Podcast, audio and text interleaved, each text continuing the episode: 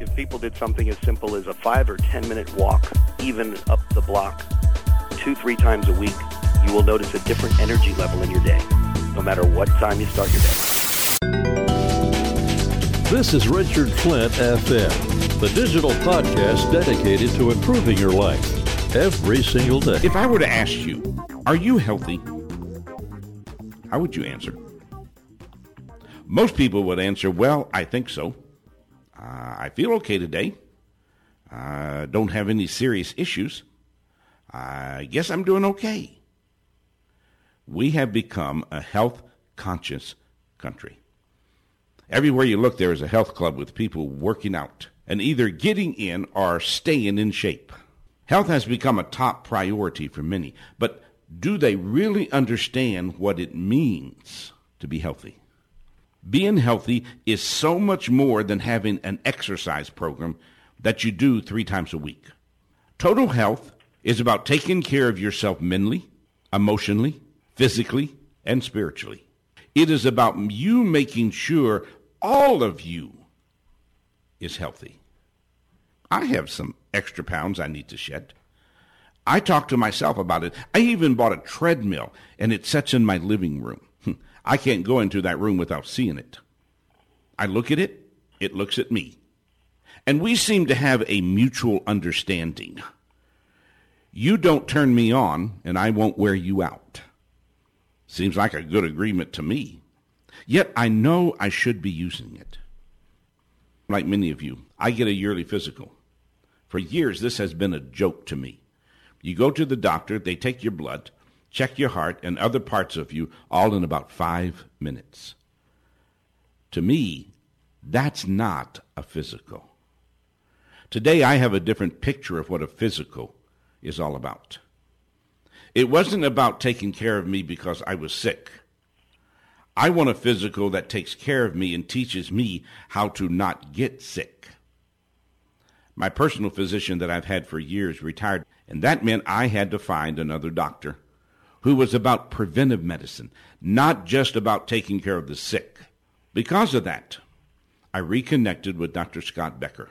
Scott, I'm so honored that you have the time to spend with us today. Well, thank you, Richard. It's a tradition on this show that we share with people how you and I connected because I'm a person who believes that no one walks into your life by accident. So, how did you and I connect? Well, Richard, I was expanding business in the mid 90s, and you were brought in as a speaker, which allowed us to focus on many of the principles in building businesses and expanding businesses. We connected on a personal note, and I began to read and absorb some of the material which you were building at that time. I paid attention to some of the subtleties of it, and over time I'd absorbed them and I was able to use them most recently when I'm expanding business into a different area. We connected personally with the medical needs that you had, and we've grown tremendously in the last half a year, taking it on from there. If someone was to ask you, who is Scott Becker? How would you answer that question? Well, that's, uh, that question has multiple layers, as we all know, Richard. It's kind of definitely of benefit that you connected recently because for the first 20 years of my career, I was involved in the prevention of medicine from another area. I was involved in pediatric and adolescent medicine. And at that point, I was involved in taking care of children all the way up to the age of 18. Fortunately, you're just a couple of years above that. And so when we reconnected, I've now focused on the preventative aspects of healthcare in terms of adult and preventative in all areas of age-related illnesses. Is that sort of a new concept today, the preventive side of medicine? I think people have finally found the value in using what they need to know is not a solution which is a band-aid, but to prevent many areas which can break down at all times. And we all know at these particular times of our life, we have so many stresses from all areas that we're basically going to be bombarded on a daily basis for the rest of our lives. And so we need to take a little bit different approach. And I think that's found in a lot of the disillusionment that people have in their health care these days. Hmm. How long have you been practicing medicine? Coming up on my 20th year. Wow. So, 20 years in the medical field. What are the major changes that you have seen over that time? Well, I think it's dramatically been the economics of healthcare, where people are having, years ago, people were confined to a job because their health care insurance was not portable. So we would find parents that would stay in jobs way after their time of enjoyment because they had to have the insurance which would cover their children. and they'd need to cover themselves, and those insurance policies were not portable. As the policies became portable over the next five to ten years, we found that they were restricted as people tried to refine the economics and limit the economics of that care that we were all trying to maintain. I think what happened was people started to have very short period of time to access the physicians they become known to over the years, they become loyal to over the years, and I think the doctor-patient relationship has suffered greatly over the last five to ten years. Do you think a lot of people, as they became more aware, became more disappointed? I believe so. I think the advent of information age that we've all had, whether it be the internet, people reading, people congregating at Barnes & Noble is more of a social phenomena.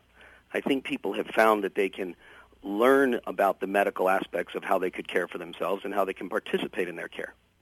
Is this concept of, you know, proactive our medicine, is this something new because of the generation that's coming up, or is it just an awareness that's across the entire board? I think we've seen an interface of the baby boomers coming into the next generation where the internet has hastened that information. And I think because it's available at all ages, children of all ages are now asking questions that they've never asked before. Things that were policies years ago that people were concerned with, whether it be drugs or alcohol issues, are now giving way to things such as stress, goals and careers, and all kinds of areas where people are going to want to focus on different parts of their lives from different places. What has the TV series like ER and House and these others, what have they done to the concept of how people view medicine? I think I think they've brought it into the uh, family itself, where people can relate because the stories these days are so real. They might have children involved in car accidents, in, incidents involved in terrorism, incidents involved in areas of the healthcare system, which faces all of us. And because they relate on all areas, from male, female, older, and younger, I think people have some connection with somebody during that series. Do you think they're good? I think it's a positive one. I think they're getting uh, much more real.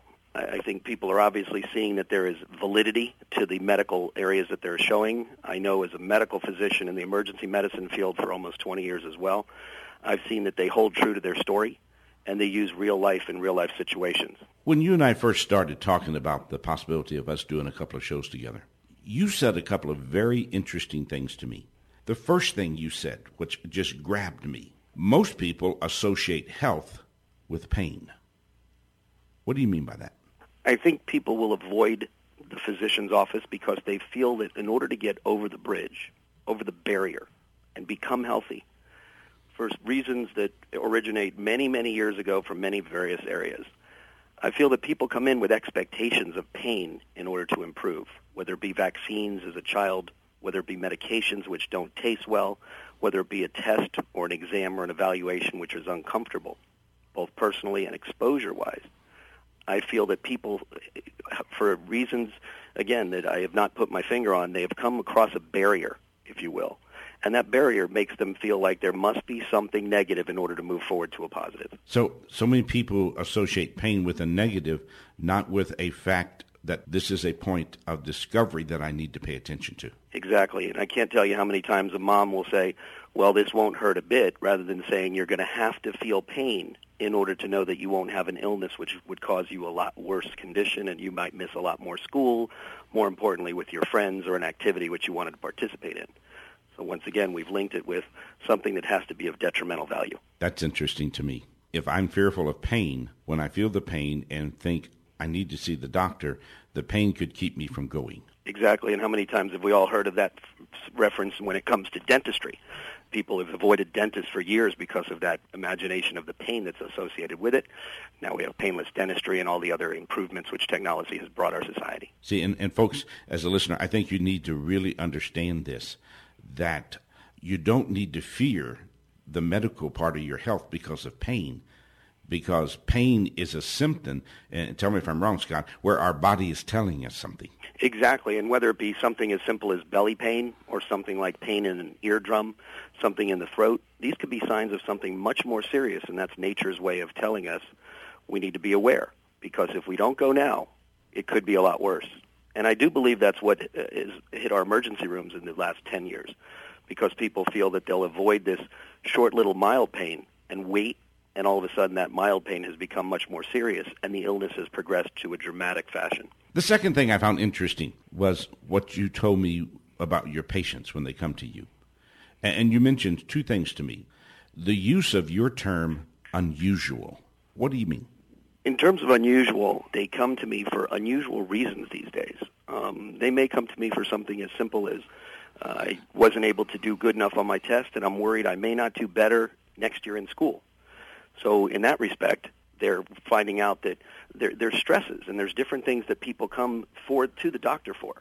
And so you you become almost like an old-fashioned Marcus Welby, if you will, for those of us who remember when Marcus Welby was a big phenomenon on TV, where you must listen for so many different areas. The people are now coming for many, many, many different things, and not just the routine sore throat, runny nose, or ear infection. So does that mean that the doctor needs to be a better listener uh, rather than someone that has a patient count he needs to see each day? Well, it's always been the, the, the priority of physicians that you must be the best listener in the room. But now you must take that listening ability, hone it to the finest skill that you can possibly utilize. And then you must wear several different hats, if you will, so that you can actually become the comforter, the person who has guidance in the areas of things that maybe somebody needs as far as decisions that are very important to them. And then, of course, the healer, which has traditionally for thousands of years been where the physician has found themselves. So you're actually going to take that listening ability and, and play many, many roles.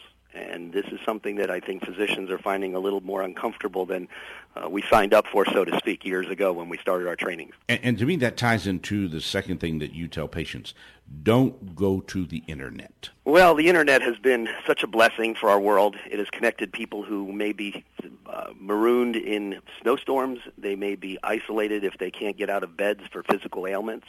If you're an elder person who can't drive, it's connected society where we've never had that kind of connection and communication before. But just as the same as the benefits, and there's many, many more of those, are, are the negatives. And I find the internet is a very, very scary place when it comes to medicine. It provides a little bit too much information for the feeding brain. It provides a little bit too many sources for somebody to go to. And in the hands of somebody who is not familiar with some of those areas, they can very quickly take a mild symptom and become petrified to the point of paralysis thinking the worst when in reality that's not what they were dealing with at all. Have you had a patient, you know, that has gone to the internet and there's all these symptoms of something? They tell themselves, well, that, that's me. That's how I feel. Oh, that's what my body is doing. And so when they come in, they're already overwhelmed emotionally because of what they have read that they think applies to them. That's exactly right. And what happens is they'll take that little symptom and whether they're nervous about it or not, they'll ask everybody's opinion so now all of a sudden you have many, many relatives and many family tree members or family uh, tree roots who have now participated in that decision with nobody having experience other than, of course, the mother who's the original doctor of all uh, in our society. But what you may find is people are looking at the internet for the answers because we're so time poor. And rather than take the time and get a quality decision, we're finding we make these impulsive decisions, and those are leading to some very, very drastic consequences because that can be dangerous to your personal health. Exactly. And once again, those are some of the things we see showing up in emergency rooms across the country, regardless of age, regardless of uh, original illness, because they have to wait till the last minute thinking everything was okay. And when that dramatic turn occurs, then they're sometimes caught in a very urgent situation. And I hope our listeners are hearing what you're saying because of the fact that sometimes if we read the information, we have the other side of that too. Well, I don't feel that way, so I guess I'm okay. This is just um, something is just happening, and it's nothing to be concerned about. Exactly, and it falls into the categories of rationalization, um, justification, denial, all these areas which we sometimes attribute to more the psychological aspect of illness, but when in reality these are utilized in areas like this, they become real symptoms and when you've got a symptom of denial, it can basically lead somebody for many months, if not many years, with a condition that might have been alleviated or even improved so many years before. And that's kind of a sad and a very unfortunate part of the medical field where we have people say, if only you would have come to me a couple of months back, we might have been able to figure this out a little bit easier. So the stress, once again, becomes a major factor in the person's course of their illness. Well, and then I think that ties back into the first one about they associate it with pain and they don't listen to their body because is it true, and, and I believe this, that our body is smarter than we are sometimes? I think nature, who created the body, is brilliant, and I think that has been something that never ceases to amaze me, is the brilliance of one child coming out normal with the first breath, and from there evolving into a speaking, talking, interacting person in our society and in our world we live in, is something that uh, awed me since the very first day I looked at the medical field. There are so many different views about healthcare. I mean, everywhere we look. I'd like to focus for a few minutes on the major healthcare mistakes people make. And you and I sat and we talked about this, and you listed uh, nine of them, and I think they're critically important. The nine common health mistakes that people make. Number one that you told me, they think bad health is going to happen to everyone except them everybody else's problem. It is not going to be mine, and that's just a, a manner of our society as humans. I, I think this is a very, very common one. And by the way, Richard, these are in no particular order, mm-hmm. so don't escalate or decrease them in terms of severity or in terms of acuity. Good thought. Number two, procrastination in seeking care. Uh, no health insurance, uh, fear. And when it comes to children, uh, parents have delayed care because of a copay issue or because of a financial issue or because of multiple children issues. And then, of course, the fear that they may say that they have to be out of work, which leads to financial stress, which leads to personal emotional turmoil, or maybe just the fact that nobody's there to watch the children when they're in work. So a lot of times a mother and father work alternating schedules because they have no external family member to help them. So procrastination leads to, once again, worsening illness, and this affects all strata of society. And then the third one, Scott, I can be my own doctor. As we mentioned before about the internet, I think that can be a blessing and a curse. I think people try and go on many of the large websites which have accurate information. Please um, understand that these are all meant to provide quality information. But there is so many different sources and so many different areas to draw from. But nothing can replace playing ball on the court of life and nothing can replace being able to hear different variations of one illness that I've seen almost for 20 years. And that's the judgment process, and that's the way people are healed, and that is the place for a healer. Um, and per- persons are trying to play an easy answer. I think the place is after a physician directs them in an area that they need to learn more. That's the perfect time to go looking for more information but not at all to play their own doctor. So I'm a person, I feel there's something wrong. I've talked to everybody and they tell me what they think it is. So I go on the internet and I pull up, I pull it up and I sit there and I read through all of it. And then I come to you and I explain to you what I think is wrong with me. It can be uncomfortable for a lot of physicians that are in the just recently trained and just recently, excuse me, the just recently uh, practiced generation have been out about 20, 25, 30 years. They'll find that uncomfortable because whereas they've spent years and years honing their skills, they've never been approached with somebody coming in armed with information and asking them for not their opinion, but asking them what they need to do now. So it's a very awkward position for a lot of physicians to be in. On the other hand, wireless medical records makes it a little bit uncomfortable for people to imagine and not touch what they were always used to putting together, which is the patient with symptoms, with a physical exam, and the care plan that they're about to discuss. The next one you talked about with me was that they think they'll live forever. I think this is one that we all knew from the ages of late childhood, early, middle, and late teenagers, all the way into the 20s, that as part of the development, we all know without a shadow of a doubt that we'll be living forever. As we get older, some of the dreams are a little bit shortened and a little bit watered down. We figure that there is real life experiences that have made that living forever now not the reality. And so in the early years, we think we will live forever unless we see what that blood pressure will do. And unless we see what high cholesterol can do from an immediate relative or some significant person in our life, we don't once again think it's ever going to happen to us, which is back to number one we discussed. And Scott, let me take this to one other level because I think it's really important. In my youth, I think I'm going to live forever. As I get older, I start working to achieve whatever it is I want to do with my life, but yet I'm probably still uncertain about what that means. And then as I start getting older, I start realizing I have probably wasted a lot of time in this thing called life. Now, if I come to the place where I start feeling that I've wasted my life, can that play with my health? Absolutely, because these set in the areas uh, which might be known as a little bit of denial with depression, with not so much emotional stability as we might need at that point when we really need to be at the top of our game. And so what we find as these years go on, we're, we're trading off things. And we may trade off that exercise time for that, well, I've got to make sure I get the job that I needed to pay for all the educational needs for my children. Or I may have all these financial stressors. So once again, people are faced with realities that they never planned on. And out of the clear blue, they may be hit with an illness, which none of us ever plan on.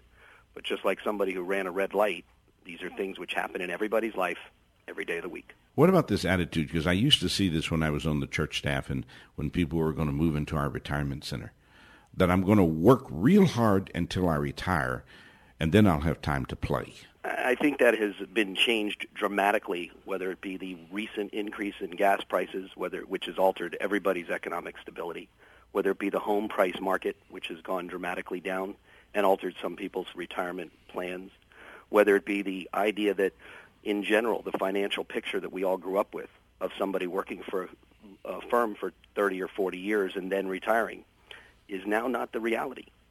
So people's plans have had to take a dramatic alteration. They've had to restructure themselves.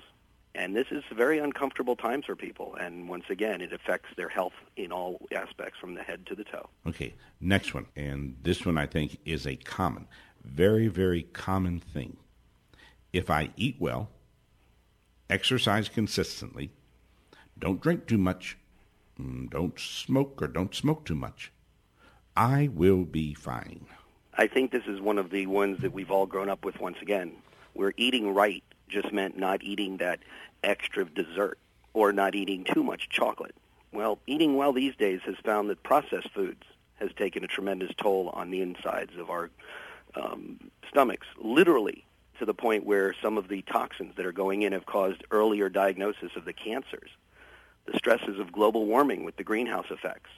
And regardless of anybody's opinion of whether and to what degree that exists, there's no question that we've been more exposed to sun and its harmful rays, which alters, once again, things inside which sometimes we can't even see.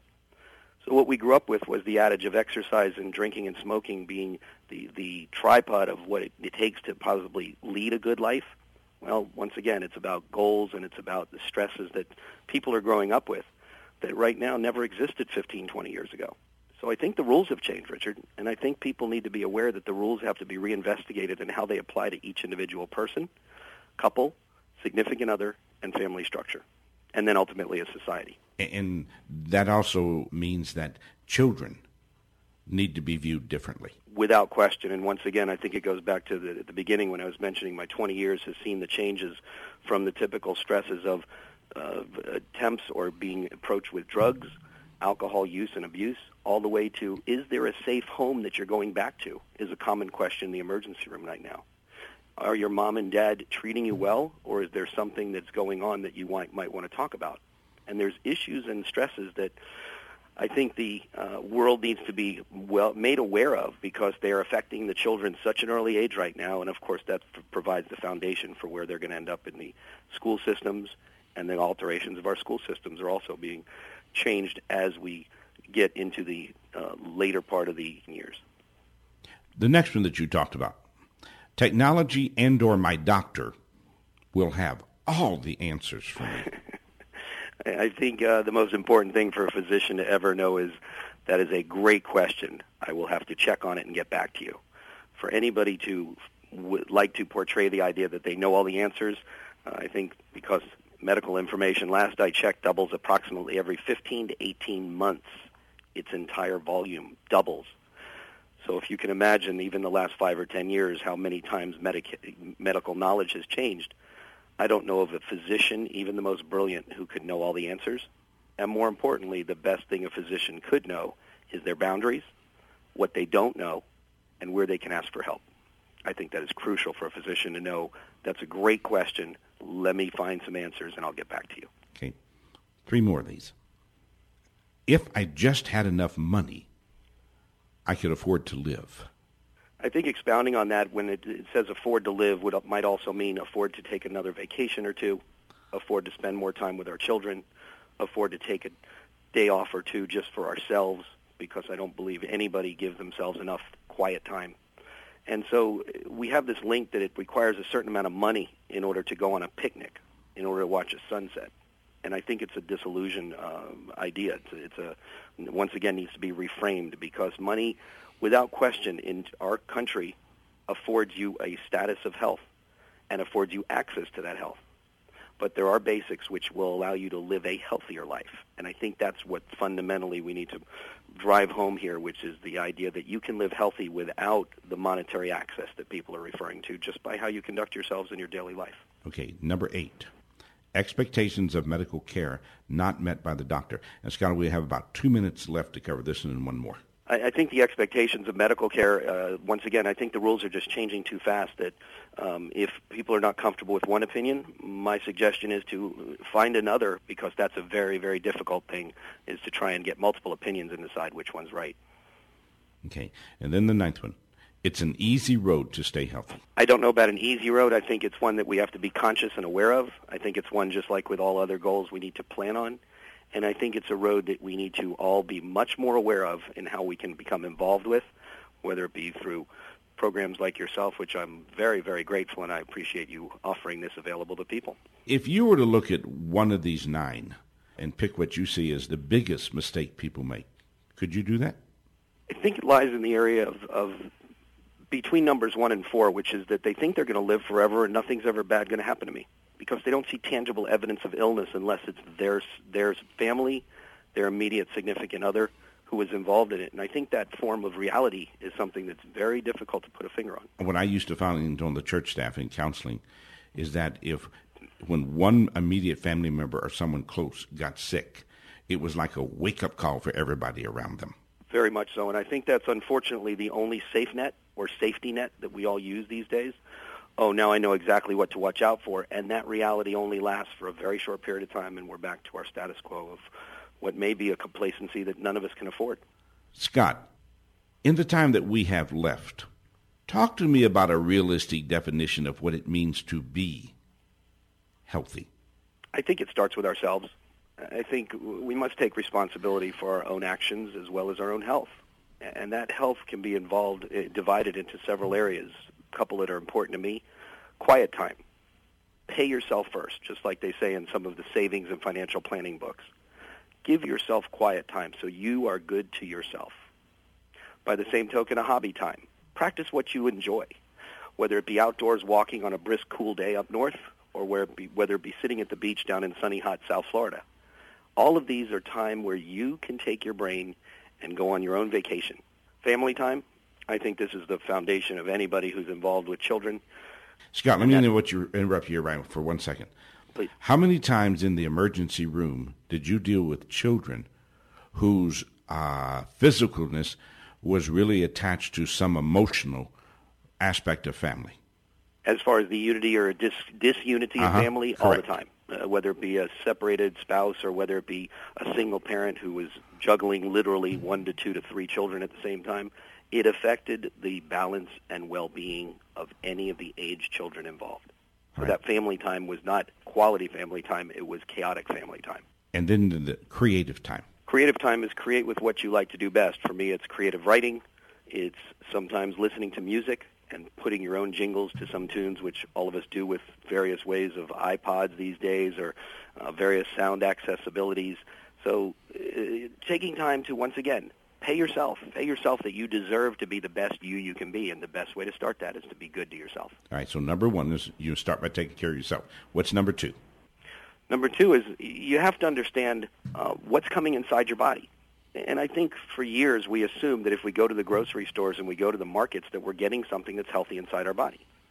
I think it's time for people to become a lot more aware of what is going into their body, whether it be organic, whether it be vegetables, whether you like them or not, whether it be exposures such as things of sun, cell phones, which is always a volatile area of whether they are or are not causing radiation exposure, toxins of various types, even up to the water that we drink, wherever you may live, the environment for your children, for yourself, and for your family.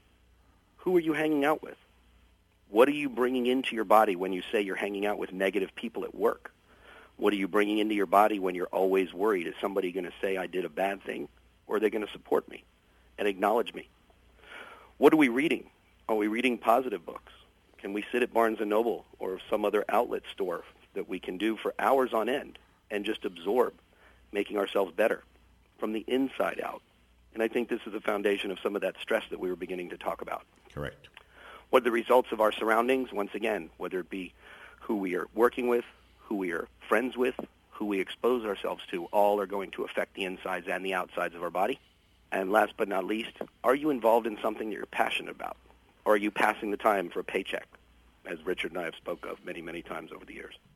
Okay, number three. Number three is uh, thinking that we could modify our health by information that is very acute. What is the newest fad? What is the newest way? And nowadays, we're finding out that things that have been around for tens and hundreds and thousands of years have reasons for being around for tens and hundreds and thousands of years. Things from the Eastern areas of philosophy, acupuncture, meditation, yoga, silence, the One Minute Manager series, which we've all heard about. How long is it to say that you don't have any time during the day? How long have we said, I don't have any time, but I can take one minute for myself? Things that are stable parts of our world for years and years. Yeah, this was the reason that I created the Morning Minute, where every morning people can open up their computer and come face to face with me for one minute. And it is a minute of silence, it's a minute of reflection, it's a minute of preparation. And that one minute can become very powerful. If people did something as simple as a five or ten minute walk, even up the block, two, three times a week, you will notice a different energy level in your, be- in your day, no matter what time you start your day. All right, what about number four? Number four is the idea that medical knowledge is not necessarily what we're accustomed to having because these days, again, medical knowledge could be reading labels.